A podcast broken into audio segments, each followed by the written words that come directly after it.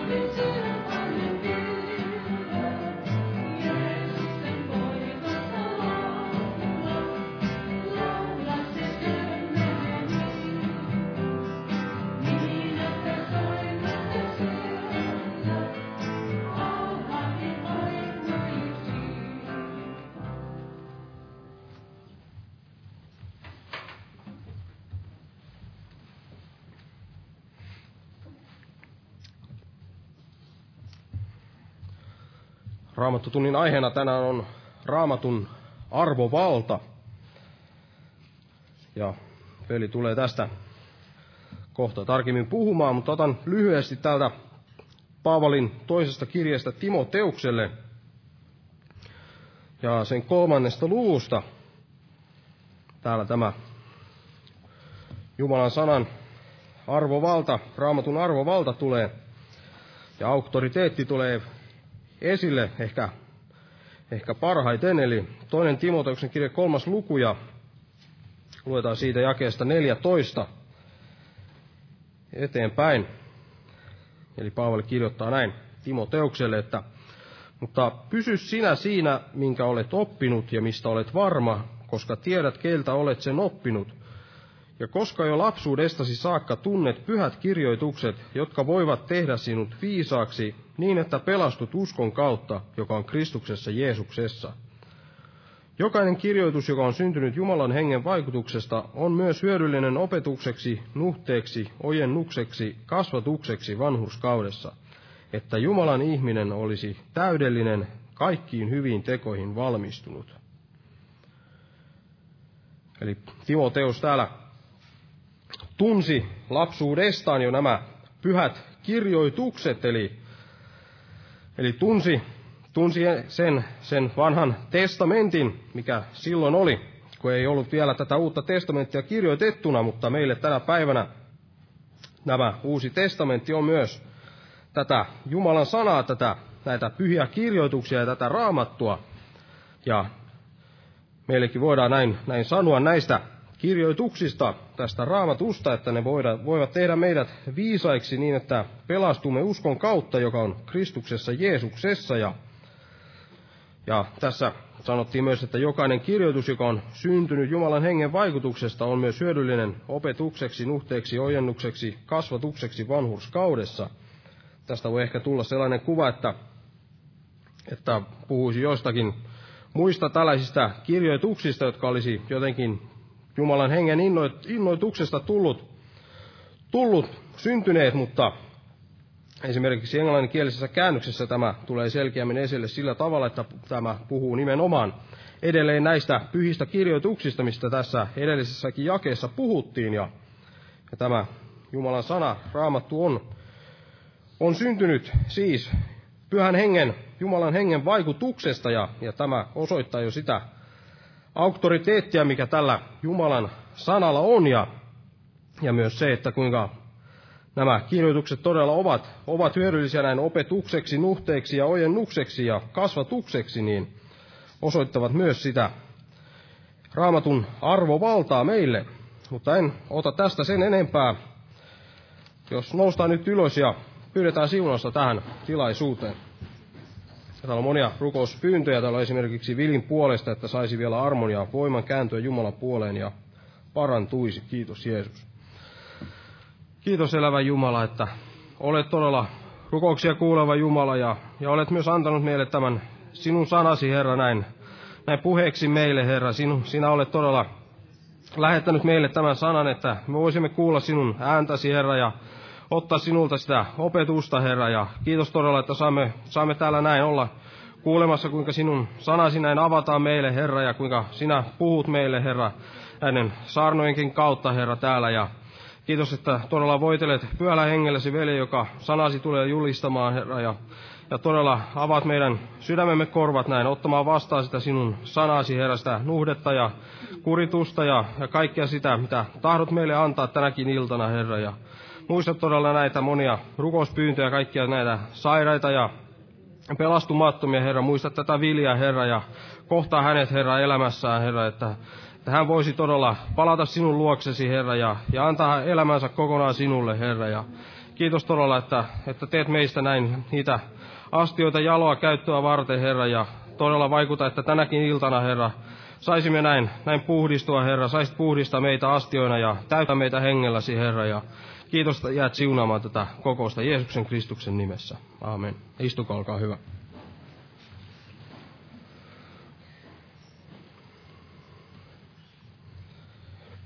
Kokoukset jatkuu tällä viikolla tuttuun tapaan, eli torstaina ja perjantaina on näitä päivärukoushetkiä tällä kello 12.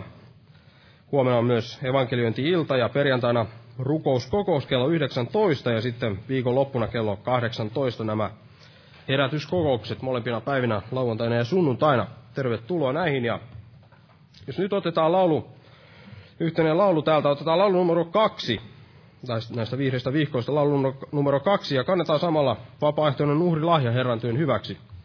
Jumala siunatko jokaista uhrin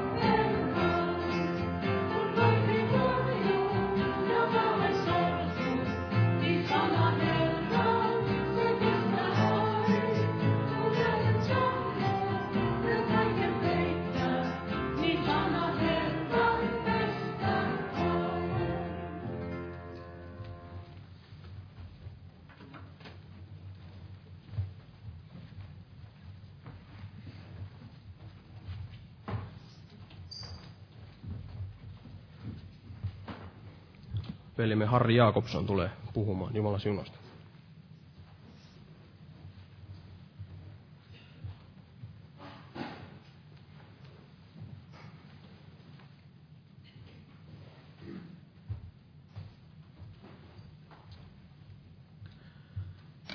Rauhaa kaikille. Tuossa mietin just, että kuinka vakava asia loppujen lopuksi on puhua Jumalan sanaa. Että saatamme ehkä tuntea vähän arvottomaksi sillä tavalla puhua Jumalan sanaa, kun ajattelet, mitä Jumalan sana todella merkitsee. Että Jumalan sana on erittäin merkityksellinen asia. Muistan itse, kun tulin uskoon. Aihe oli raamatun arvovalta. Itse kun tulin uskoon, niin ensimmäisiä asioita raamatussa oli se, minkä pyhä henki selvästi toi esille tämä, että mikä on Jumalan sanan arvovalta. Ja Jumala toi selkeästi esille tämän, että Jumalan sanan arvovalta on sama kuin Jumalan arvovalta. Ja Johanneksen evankelmissaan sanotaan, että sana oli Jumala. Ja sanotaan, että hän oli alussa Jumalan tykönä. Puhuttiin Jeesuksesta. Ja Jeesus on Jumalan sana, joka tuli ihmiseksi, joka tuli lihaksi. Eli Jumalan sanan arvovalta on valtavan suuri. Ja otan täältä ihan lähtökohdaksi täältä ensimmäinen Mooseksen kirja, toinen luku. Tämä on sellainen perinteinen lähtökohta yleensä moninkin raamatun aiheisiin. Toinen luku ja sitten jae 16 ja 17. Ja Herra Jumala käski ihmistä sanoen, syö vapaasti kaikista paratiisin puista, mutta hyvä ja pahan tiedon puista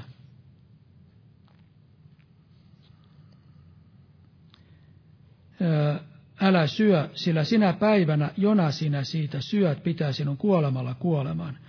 Kun Jumala asetti ihmisen paratiisiin, niin Jumala antoi yhden ainoan ää, kielon ihmiselle. Jumala oli puhunut kyllä ihmiselle, mutta Jumala antoi yhden ainoan kielon ihmiselle, eli hän ei saanut ottaa hyvä ja pahan tiedon puusta.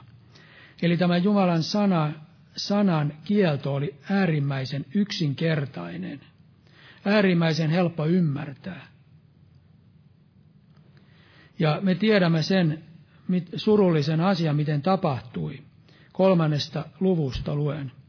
Mutta käärme oli kavalen kaikista kedon eläimistä, jotka Herra Jumala oli tehnyt, ja sanoi vaimolle, onko Jumala todellakin sanonut, älkää syökö kaikista paratiisin puista. Niin vaimo vastasi käärmeelle, me saamme syödä muiden puiden hedelmiä paratiisissa, mutta sen puun hedelmästä, joka on keskellä paratiisia, on Jumala sanonut, älkää syökö siitä, älkääkä koskeko siihen, ette te kuolisi. Niin käärme sanoi vaimolle, ette suinkaan kuole, vaan Jumala tietää, että sinä päivänä, jona te siitä syötte, aukenevat teidän silmänne, ja te tulette niin kuin Jumala tietämään hyvää ja pahan. Eli saatana alkoi seurustella vaimon kanssa.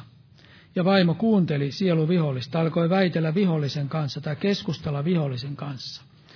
Ja tässä näemme, miten aivan niin kuin tämän vaimon pää meni aivan pyörälle, kun hän alkoi keskustella vihollisen kanssa. Ja näin yleensä käy tänäkin päivänä, kun me keskustelemme vihollisen kanssa, kun hän ehdottelee meille joitakin asioita tai tuo epäuskoa tai mitä tahansa, niin se voi viedä meidän päämme sillä tavalla pyörälle, että meiltä puuttuu tällainen selkeä näkemys siitä, mikä on oikein ja mikä on väärin. Ja kun vaimo, kesku, vaimo vastasi sitten käärmeelle, vaimolle ensin vihollinen yritti tuoda tämmöisen epäilyksen, epäuskon. Ja sielu vihollinen käyttää aina epäilystä ja epäuskoa avaamaan sitä tietä, että vihollinen pääsee vaikuttamaan ihmisen sydämeen. Mutta sitten vaimo vastasi ja sanoi tässä, että että älkää syökö siitä, älkääkä koskeko siihen, ette te kuolisi. Ja tämä on mielestäni huomion arvoinen asia, että vaimo lisäsi jotakin siihen Jumalan sanaan. Jumala ei puhunut mitään koskemisesta, mutta vaimo sanoi, että te, älkää koskeko siihen, ette te kuolisi. Ja ymmärrän sillä tavalla tämän asian, että, että tässä kylvettiin tällainen uskonnollisuuden siemen ihmiseen. Sillä me tiedämme, kun alkuseurakunta, kun Jumala ö, vaikutti, että seurakunta syntyi tänne maan päälle helluntain jälkeen. Tämä alkuseurakunta muodostui, niin vähitellen tällainen uskonnollinen, ää, uskonnollinen ää, järjestelmä alkoi tulla siihen seurakuntaan. Se aivan niin kuin syrjäytti sen alkuseurakunnan raittiin oikean, puhtaan, Jumalan sananmukaisen seurakunnan opin ja rakenteen. Mutta sitten alkoi tulla tällainen uskonnollisuus. Ja tähän uskonnollisuuteen liittyy nimenomaan se, että tulkitaan Jumalan sanaa. Ja Jumalan sanaa lisätään jotakin. Eli syntyi tällaisia perinnäissääntöjä. Ja jos joku on lukenut vähän tätä seurakunnan historiaa, kirkon esimerkiksi kirkon historiaa, ja, niin siinä on valtavasti kaikenlaisia olettamuksia ja perinnäissääntöjä, mitkä eivät kuulu todella Jumalan sanaan. Ja vähitellen syntyi sitten osa uskovista ei tosi mennyt tähän mukaan. Oli sellaisia suuntia, jotka eivät halunneet luopua Jumalan sanasta ja halusivat niin pitkälle kuin mahdollista pitää kiinni kirjoitetusta Jumalan sanasta. Mutta osa tai suuri osa ää, alkoi luisua siihen uskonnollisuuteen ja syntyi vähitellen tämä ää, niin sanottu katolinen kirkko, äitikirkko. Se syntyi loppujen lopuksi hyvin nopeasti, nämä, nämä periaatteet jo tähän kirkkoon. Ja tämä katolisessa kirkossahan on juuri nimenomaan Jumalan sanan rinnalle asetetaan perinnäissäännöt. Niitä pidetään sekä Jumalan sanaa että perinnäissääntöjä pidetään tämän kirkon opin perustana. Eli juuri sama asia, minkä tämä vaimo sanoi siellä paratiisissa, että älkää koske, kun hän lisäsi Jumalan sanaa jotakin. Jotakin sellaista, mitä Jumalan sanassa ei ollut. Ja me tiedämme sitten, että vaimo, käärme sai vietellyksi vaimon Jumalan sanasta lankeemuksen. Ja samalla tavalla käärme sai vietellyksi seurakunnan ää, tähän uskonnolliseen lankeemukseen. Ja kävi juuri niin kuin Paavali sanoi korintolaiskirjassa, että että minä pelkään, että niin kuin käärme kavallulla petti Eevan, samalla tavalla teidän mielenne tai sydämenne, ää, sydämenne luopuu, tai miten siellä sanottiin, tästä Jumalan sanasta, totuudesta. Eli kävi juuri niin kuin Paavali oli sanonut. Ja pyhä henkihän ei koskaan puhu mitään muuta kuin Jumalan sana, sitä mikä on Jumalan sanan mukaista, Pyhänki toimi aina Jumalan sanan mukaan ja pyhänki ei koskaan opeta mitään, mikä on Jumalan sanan vastaista. Ja sitten tuli mieleen tällaisia asioita raamatusta, miten meidän tulisi niin kuin tutkia Jumalan sanaa, miten me voidaan pysyä siinä oikeassa Jumalan sanassa. Ja ensimmäinen eräs asia on se, että raamattua on luettava oikein. Pyhä henki avaa Jumalan sanaa, jos meillä on nöyrä sydän. Me pyydämme sitä Jumalan sana avaamista. Aina kun me alamme lukea Jumalan sanaa, on hyvä ottaa, ö, ottaa tavaksi, että Herra avaa Jumalan sana. Että se ei ole meidän oma järkemme tuotetta, vaan että Jumalan pyhänkin voisi avata meille Jumalan sanaa. Ja sitten eräs asia, mikä on hyvin merkittävä kanssa, on tämä, että meidän raamattumme tämä on käännös alkukielestä. Tämä ei ole se alkuperäinen. Mutta pyhä henki voi selkeyttää tätä Jumalan sanaa. Jos joku asia on käännetty jollain tavalla, jos siinä on jotakin epäselvyyttä, niin kun me luemme vilpittömin sydämin Jumalan sanaa, niin silloin pyhä henki avaa sen Jumalan sanan sillä tavalla, että me ymmärrämme sen tarkoituksen. Ja monta kertaa, kun me ymmärrämme Jumalan sanan kokonaisuuden, niin silloin me ymmärrämme, mitä Jumala haluaa siinä asiassa sanoa. Mutta joskus voi käydä sillä tavalla, että kun tulee joku oikein vaikea kysymys raamatussa, niin on ehkä hyvä tutkia ihan alkukielestä, että, että kun semmoisia kirjoja on, mistä voidaan tutkia näitä alkukieliä, että mitä Raamattu sanoo jostain asiasta alkukielessä, niin on hyvä tutkia jotenkin määrättyjä asioita alkukielen mukaan sitä merkitystä, Raamatun sanaa. Mutta siinäkin täytyy olla tarkkana.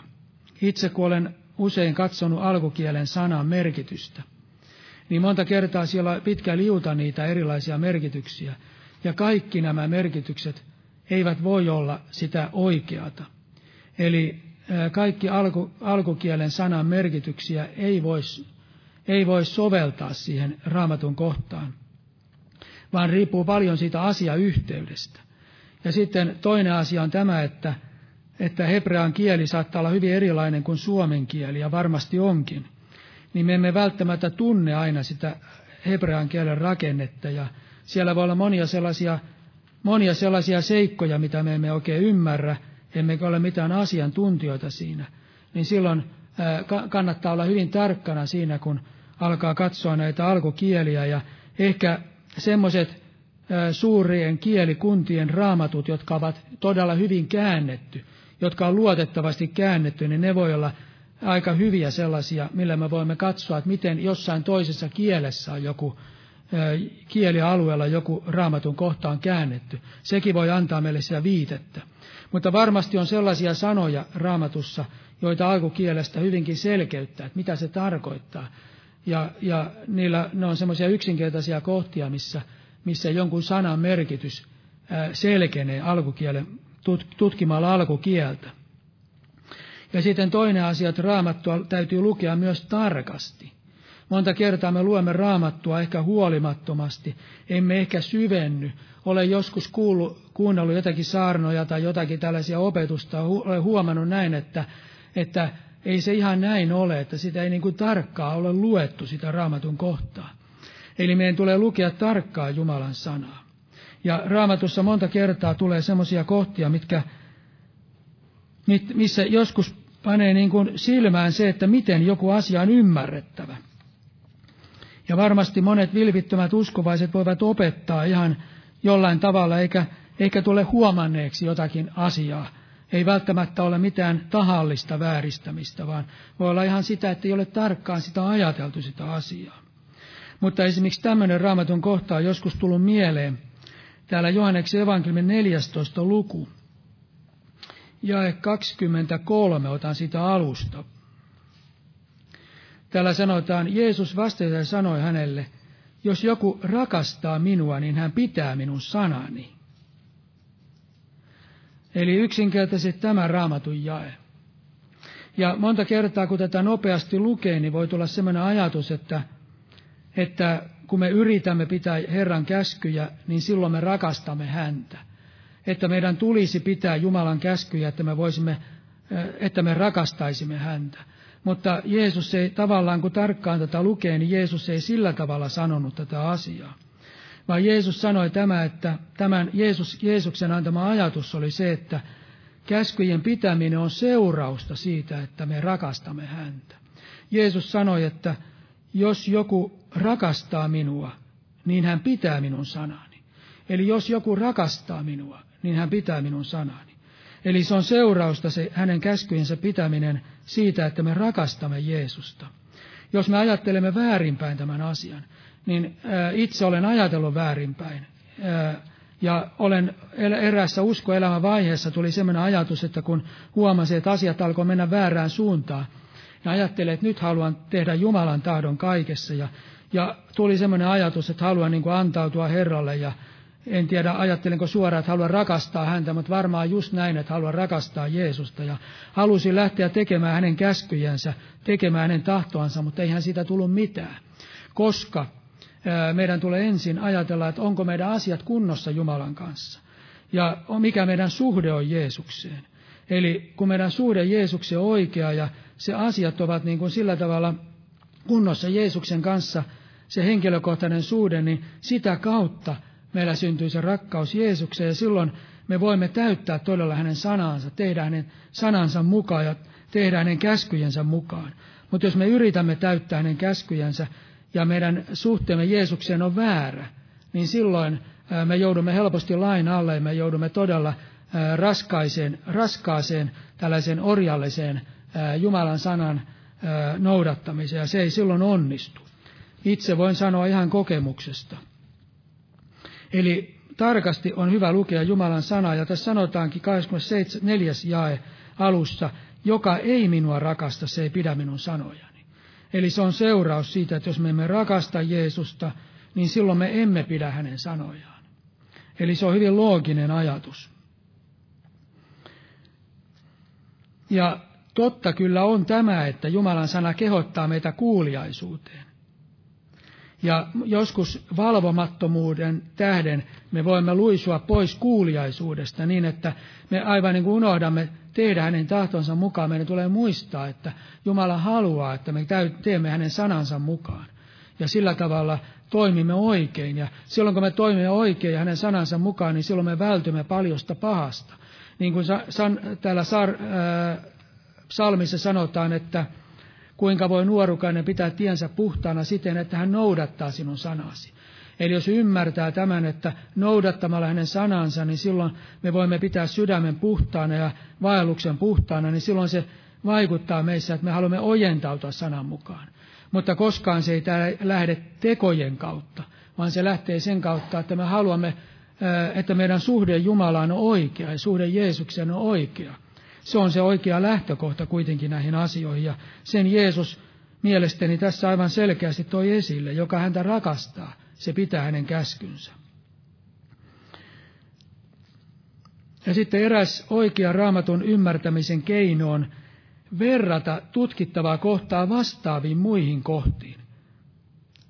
Ja monta kertaa syntyy monenlaisia vääriä harhaoppeja juuri sen tähden, koska ei tutkita, mitä joku raamatun kohta tarkoittaa. Esimerkiksi semmoinen raamatun kohta, että Jeesus sanoi, että minulla on muitakin lampaita, jotka eivät ole tästä lammastarhasta, niitä tulee, minun, niitä tulee myöskin minun johdattaa. Ja esimerkiksi mormonit käyttää tätä raamatun jaetta. He sanovat, että tämä toinen lammastarha on amerikkalaiset. Jeesus ilmestyi ylösnousemuksen, ylösnousemuksen jälkeen Amerikkaa ja siellä Amerikassa sitten kirjoitettiin nämä raamatun sanat sellaisiin kultatauluihin ja, ja sillä tavalla lopun aikana sitten vahvistetaan Jumalan ilmoitus niiden kautta. Heillä oli semmoinen oppi. Ja jos me joku opettaa tällä tavalla, niin, niin meidän tulee tutkia, mitä muissa raamatun kohdissa sanotaan. Raamattu sanoo näin, että Jeesus on yhdistänyt sekä pakanat että juutalaiset. Eli hän ei ole tullut ainoastaan juutalaisia varten, vaan hän on tullut myöskin pakanoita varten. Ja tämä on se raamatun selkeä opetus siitä, että ketä Jeesus on tullut kutsumaan tänne ja ketä Jeesus haluaa pelastaa ja ketä Jeesus haluaa johdattaa. Ja jos me emme raamatun kokonaisuutta ja raamatun muita alueita ymmärrä, niin silloin me voimme mennä vipuun ja silloin me oletamme, ajattelemme näin, että ehkä se mormonit sittenkin tässä on oikeassa, että Amerikassa ehkä, amerikkalaiset ehkä on näitä muita lampaita. Ja raamatus on paljon muita semmoisia kohtia, mitkä voidaan ymmärtää väärin, jos me emme ota rinnakkaisia kohtia. Ja sitten raamatun kokonaisuus. Eli jos se on ristiriidassa raamatun kokonaisen ilmoituksen kanssa, mitä raamattu haluaa tuoda esille, niin silloin voimme ymmärtää, että se ei ole sananmukaista. Silloin me ymmärrämme ehkä väärin tai se on jotenkin väärin käännetty tai jotakin muuta. Eli tällä tavalla me voimme hyvinkin tarkkaan päästä siihen, että mitä raamattu todella opettaa ja mikä on oikein ja mikä on väärin. Eli tämä on eräs tällainen menetelmä. Ja eräs asia, missä monta kertaa mennään myöskin vikaan, juuri tämän tähden, ettei ymmärretä raamatun kokonaisuutta eikä myöskin kokonaisilmoitusta – on se, että ei ymmärretä eroa vanha ja uuden liiton välillä. Ja kun alkuseurakunta alkoi loitontua Jumalasta ja alkoi syntyä tällainen uskonnollinen järjestelmä vähitellen, niin siinä oli oleellista nimenomaan se, että he alkoivat ottaa mallia vanhasta testamentista, vanhasta liitosta, ja alkoivat soveltaa sitä uuteen liittoon. Ja aivan samalla tavalla tänäkin päivänä on vaarana aina se, että aina silloin, kun tapahtuu tällaista luopumusta, niin silloin siirrytään yleensä vanhaan testamenttiin ja vanhaan liittoon ja otetaan sieltä näitä esimerkkejä ja malleja. Me emme voi vanhasta testamentista suoraan jotakin raamatun opetusta ottaa, vaan meidän täytyy aina katsoa ne uuden testamentin selkeän opetuksen kautta. Ja sen kautta me sitten peilaamme sitä vanhaa testamenttia ja, ja ymmärrämme, mitä vanha testamentti haluaa tässä asiassa tuoda esille, minkälaista vertauskuvaa tai mitä opetusta siinä on. Mutta jos se ei ole sopusoinnussa uuden liiton opetuksen kanssa, uuden testamentin opetuksen kanssa, niin silloin aina tulee syntyä tällainen epäilys, että onko tämä todella Jumalan sanan mukaista. Eli vanha liitto ja uusi liitto monta kertaa menee sekasi, jos me emme ymmärrä, niin kuin laki ja armo. Monta kertaa ei ymmärretä sitä, että onko uskovainen lain alla vai onko hän armon alla tai niin edelleen. Otetaan sitä vanhasta testamentista esimerkiksi lakeja ja kymmenen käskyä tai jotakin muuta, ja sitten ajatellaan, että meidän täytyy yrittää niitä noudattaa. Se on ristiriidassa raamatun kokonaisilmoituksen kanssa. Jeesus on tullut lunastanut meidät lain kirouksesta. Hän on lunastanut meidät toiseen, kokonaan toisenlaiseen olotilaan. Siellä sanotaan, että me emme ole enää vanhassa olotilassa, vaan meidät on siirretty uuteen Jeesuksessa Kristuksessa. Me olemme kuolleet sitä vanhasta pois. Mutta lain tarkoitus on, Raamattu sanoo, että lain tarkoitus on saada aikaan synnin tunto. Laki on hyvä, kun sitä oikein käytetään, niin kuin Paavali sanoi, kun sitä lainmukaisesti käytetään. Ei muista tarkkaan, miten Paavali sen sanoi, niin silloin laki on hyvä. Ja Raamattu opettaa, ketä varten laki on annettu. Eli vanhaa testamenttia ja uutta testamenttia monta kertaa sekoitetaan keskenään, jos ei ymmärretä sitä raamatun kokonaisilmoitusta.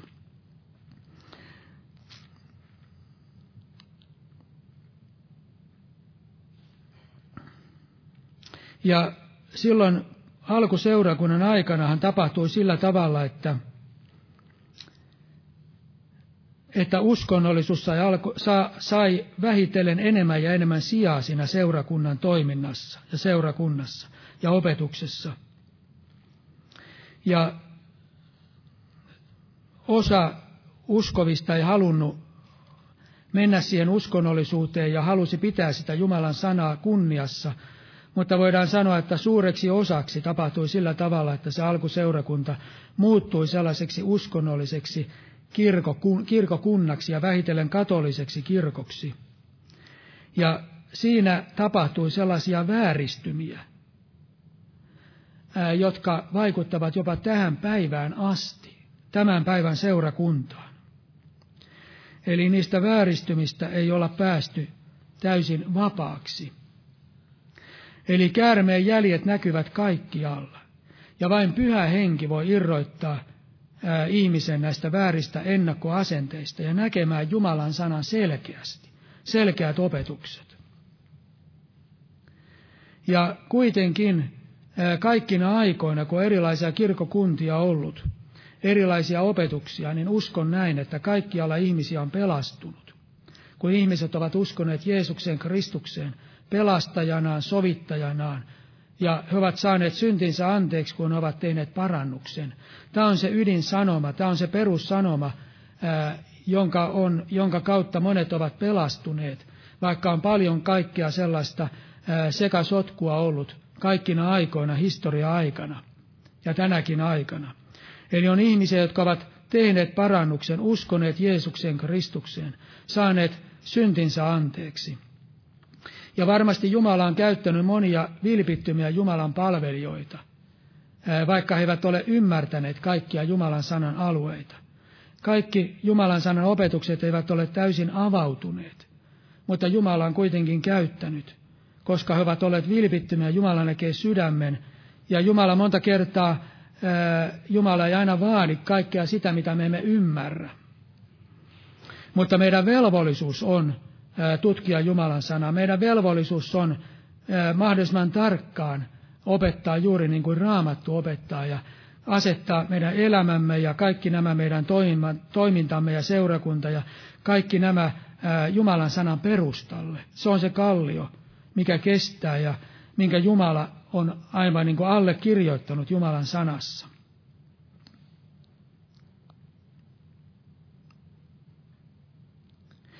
Täällä apostolien tekojen 17 luku ja 11. Otan. Luemme tämän raamatun jakeen.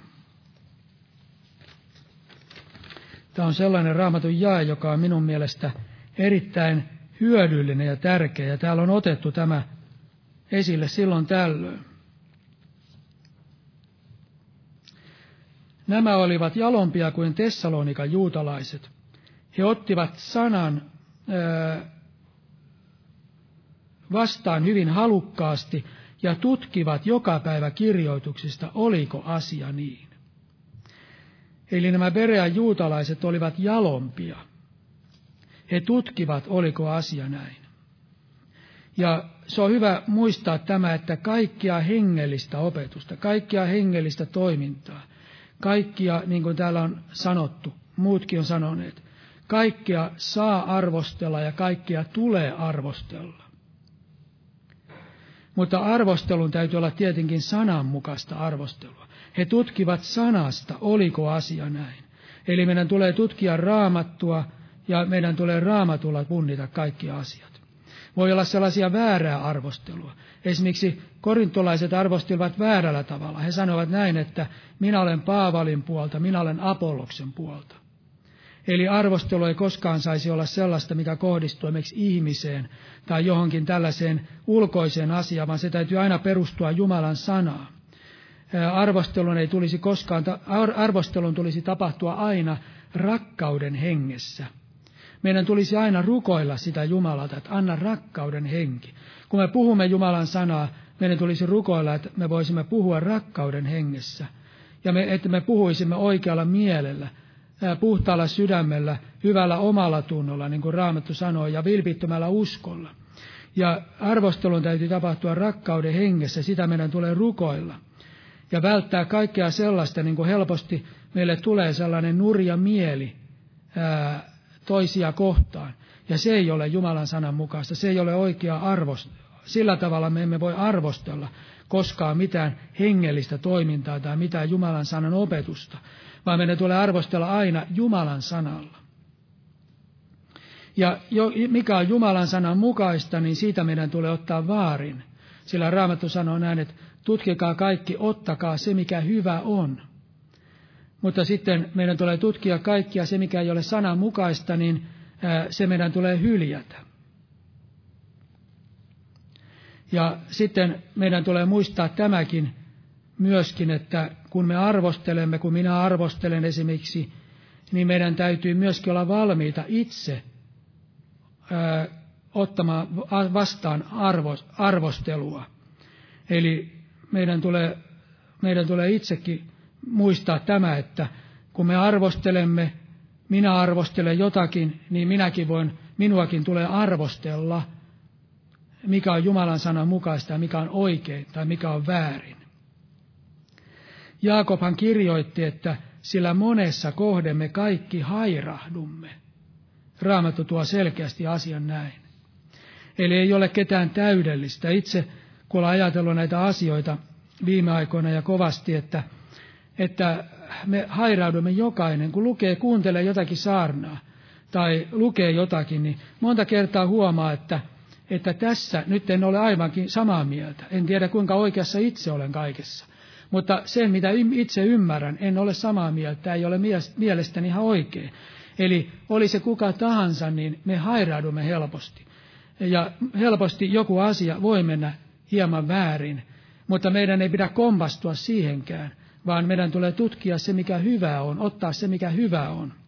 Ja tällä tavalla, jos mennään todella jossain todella radikaalissa sellaisessa selkeässä asiassa vikaan, niin silloin me voimme ajatella, että tämä on harha oppia tai, tai, tai tämä on täysin väärää opetusta.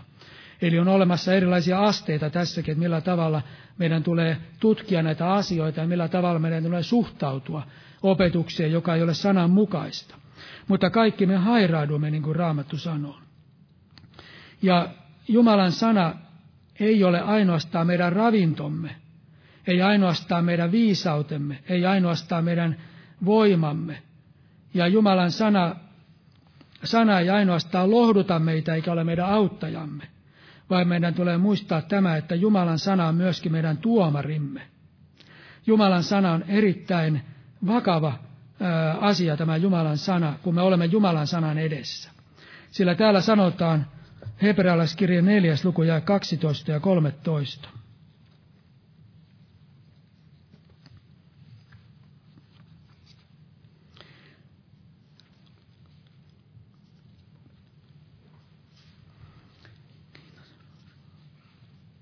Sillä Jumalan sana on elävä ja voimallinen ja terävämpi kuin mikään kaksiteräinen miekka, ja tunkee lävitse, kunnes se erottaa sielun ja hengen, nivelet ja ytimet, ja on sydämen ajatusten ja aivoitusten tuomitsija. Eikä mikään luotu ole hänelle näkymätön, vaan kaikki on alastonta ja paljastettua hänen silmänsä edessä, joille meidän on tehtävä tili. Eli Jumalan sana ei ole pelkkää oppia sillä tavalla niin kuin maailmassa on joku oppi. Jumalan sana ei ole pelkkää kirjoitusta, niin kuin joku mikä tahansa kirjoitus, vaan Jumalan sana on elävän Jumalan sana. Se meidän tulee muistaa aina.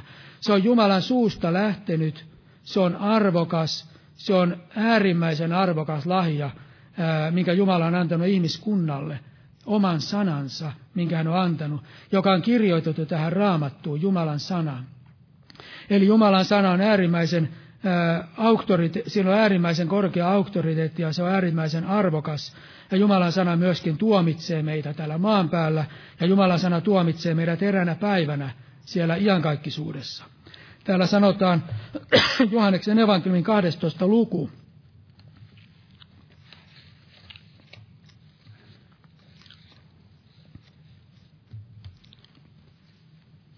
Jae 48 Jeesus sanoi, joka katsoo minut ylön, ylen eikä ota minua vastaan, vastaa minun sanojani. Hänellä on tuomitsijansa. Se sana, jonka minä olen puhunut, on tuomitseva hänet viimeisenä päivänä. Eli tässä me näemme, että kun Jeesus sanoo jotakin, tai mitä tahansa Jumalan sanassa sanotaan, Raamattu todella sanotaan, että pyhän hengen kautta ihmiset ovat kirjoittaneet sen, minkä saivat Jumalalta. Eli se on Jumalan antama tämä Jumalan sana. Pyhän hengen kautta Jeesus itse puhuu tätä Jumalan sanaa. Eli mitä Jeesus sanoi, niin sillä ei ole, se ei ole mitään, se, mitä tahansa sanaa, vaan Jeesus todella sanoi, että se sana on tuomitseva hänet viimeisenä päivänä. Eli on äärimmäisen, ää, äärimmäisen tärkeää se, miten me suhtaudumme Jumalan sanaan ja miten me suhtaudumme Jeesuksen sanoihin. Eli Jumalan sana ei ole mitä tahansa sanaa, vaan se on todella Jumalan sanaa. Ja meidän tulee nöyrästi ottaa hänen sanansa, olla hänen sanansa edessä. Meidän tulee olla nöyriä hänen sanansa edessä. Ja meidän tulee kunnioittaa raamatun sanaa. Jeesus sanoi, pyhitä heidät totuudessa, sinun sanasi on totuus. Eli Jumalan sana pyhittää meidät. Sen tähden myöskin on tärkeää, että me Jumalan sanaa tutkimme on tärkeää, että me otamme vakavasti Jumalan sanan, ja on tärkeää, että me tarkasti luemme Jumalan sanaa, ja on tärkeää, että me ojentaudumme Jumalan sanan mukaan, ja tärkeää se, että me ymmärrämme Jumalan sanan. Niin silloin, kun me nämä kaikki ymmärrämme, mitä Jumala haluaa meille puhua, niin silloin me, me pääsemme lähelle häntä, ja silloin Jumalan sana myöskin meidän elämässämme vaikuttaa, ja me saamme olla kylvämässä tätä Jumalan sanaa. Aamen noustaan ylös ja rukoillaan vielä. Kiitos Herra Jeesus, että sinä olet antanut meille sanasi, Herra. Anna meille oikea arkatunto sinun sanasi edessä ja Herra Jeesus, anna sinun sanasi vaikuttaa meidän sydämissämme, Herra Jeesus, ja kasvaa sitä hedelmää, mitä varten sinä olet sanasi lähettänyt, Herra. Ja siunaa tätä seurakuntaa, siunaa Jeesuksen Kristuksen nimessä ja veressä, ja siunaa meitä kaikkia, ja ole meille armollinen, Herra, Jeesuksen nimessä ja veressä. Kiitos ja ylistys sinun veresi voimasta.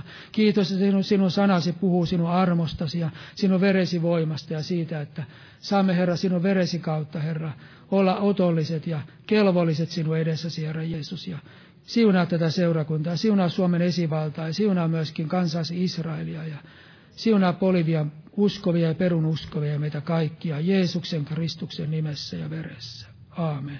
Istukaa, olkaa hyvä.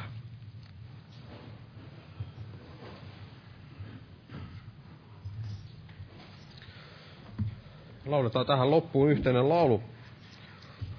Otetaan laulu numero 393, 393 ja veli tässä edessä rukoille, jos joku kaipaa esirukousta. Jumala siunasta teille kaikille.